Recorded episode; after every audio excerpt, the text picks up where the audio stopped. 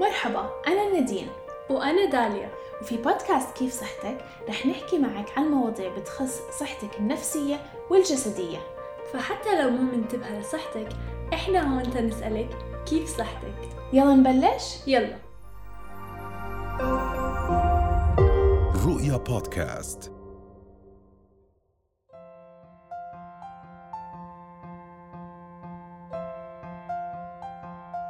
ولد أول طفل من أطفال الأنابيب في عام 1978 كان اسمه لويس براون وكان ولادته عبارة عن إنجاز طبي كبير بالقرن العشرين.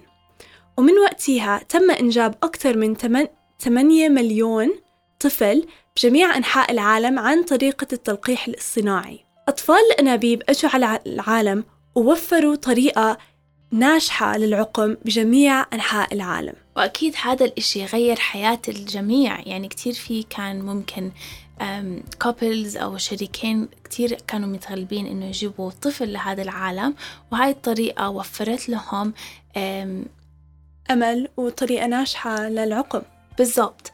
فخلينا نسمع من الدكتورة داليا خليفة نفس اسمك داليا. هي أخصائية نسائية وتوليد. عن إيش بالضبط هي هاي العملية؟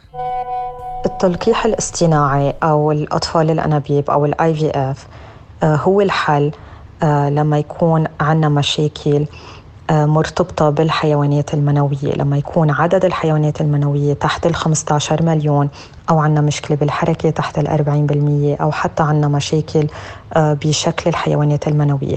ولكن كمان هيدي الطريقة هي الحل الوحيد آه، لما يكون في عندنا انسداد ب قناة فالوب أو الأنابيب. لما يكون في عندنا مشاكل مثل متلازم التكيس المبايض معظم النساء بيقدروا إنه يحملوا بشكل طبيعي ولكن في بعض الحالات آه، المتلازمة بتأثر على خصوبة المرأة والحل الوحيد بيكون بأطفال الأنابيب.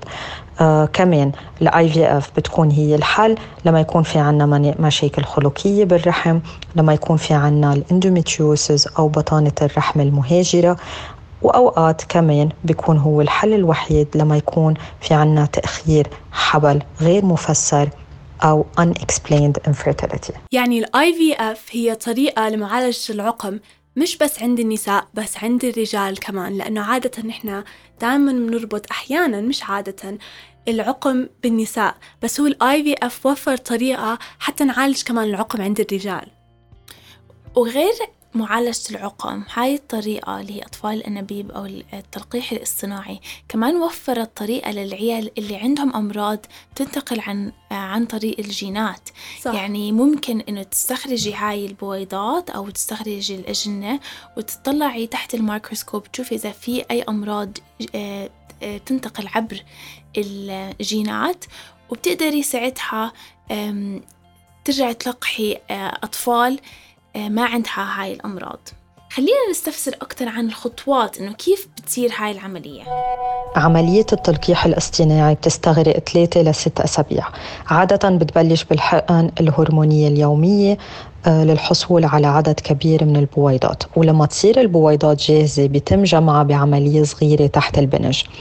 البويضات اللي بتنسحب بيتم إخصابها بالحيوانات المنوية للشريك بمختبر علم الأجنة. بعد خمسة أيام بالمختبر الزوجين بيكونوا قدام خيارين. إما ترجيع جنين أو اثنين لبيت الرحم بالدورة نفسها وهون بنكون عم نحكي ب fresh embryo transfer أو بيكون آه، عند المرأة اللي فوق ال 35 سنة عادة بننصح بفحص الأجنة جينيا. آه، فعدد من الخلية من كل جنين بتتاخد آه، لفحصها جينيا يعني فحص الكروموزومات عند البيبي. وعادة بعد فحص الأجنة هول الأجنة بيتجمدوا. بهيدي الحالة الأجنة المفحوصة وراثيا بتترجع بالشهر التالي ب frozen embryo transfer يعني هي عملية طويلة وبتاخد حيز كبير من حياة الشريكين لأنه في نسبة نجاح وفي نسبة فشل. وأكيد يعني هي العملية ما بتضمن لنا إنه يكون في نجاح. فنحن بدنا نتعرف على قد نسبة نجاح عملية ال IVF أو التلقيح الاصطناعي. فرص النجاح بتعتمد على عوامل مختلفة ومنها عمر المرأة.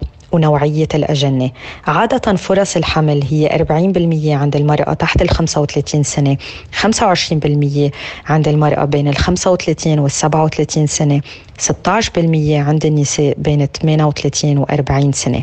في حال ما عملنا اختبار جيني على الأمبريوز في حال انعمل الاختبار الجيني فرص النجاح بتوصل لل 70% عند آه، ترجيع جنين آه، مفحوص آه، جينيا.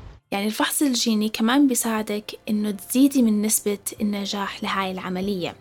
وأكيد العملية فيها أبر هرمونية وزيارة الطبيب أو الطبيبة لأوقات متعددة. فخلينا نعرف أكتر عن أعراض هاي التجربة. وإذا رح نسمع رح نلاحظ إنه أعراض التجربة كتير قريبة لأعراض آه، تجربة تجميد البويضات اللي حكينا فيها بالموسم الأول مع الدكتورة دينا يغنمور خلينا نسمع أكتر عن الأعراض. في آثار جانبية لكل عملية لكن المضاعفات بعد التلقيح الاصطناعي كتير قليلة.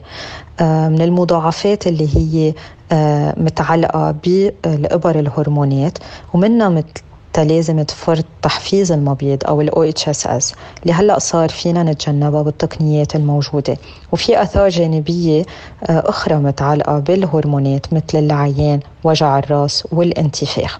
وفي مضاعفات قليلة كمان متعلقة بالعملية آه، سحب البويضات مثل النزيف والالتهابات. ولكن كمان هول المضاعفات أقل من 0.1% وأكيد هاي المضاعفات بس بتكون خلال مرحلة في اف ما بتضل معك بعد ولادة الطفل. نحب نشكر الدكتورة داليا على كل هاي المعلومات القيمة. ونذكرك تسمعي حلقة العقم إذا كنتي عم بتمري بهاي التجربة. وأكيد إذا كان أطفال الأنابيب أو التلقيح الاصطناعي حل لمشكلتك استشيري الدكتور أو الدكتورة.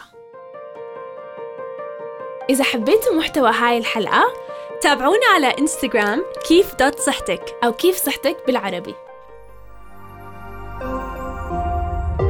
رؤيا بودكاست.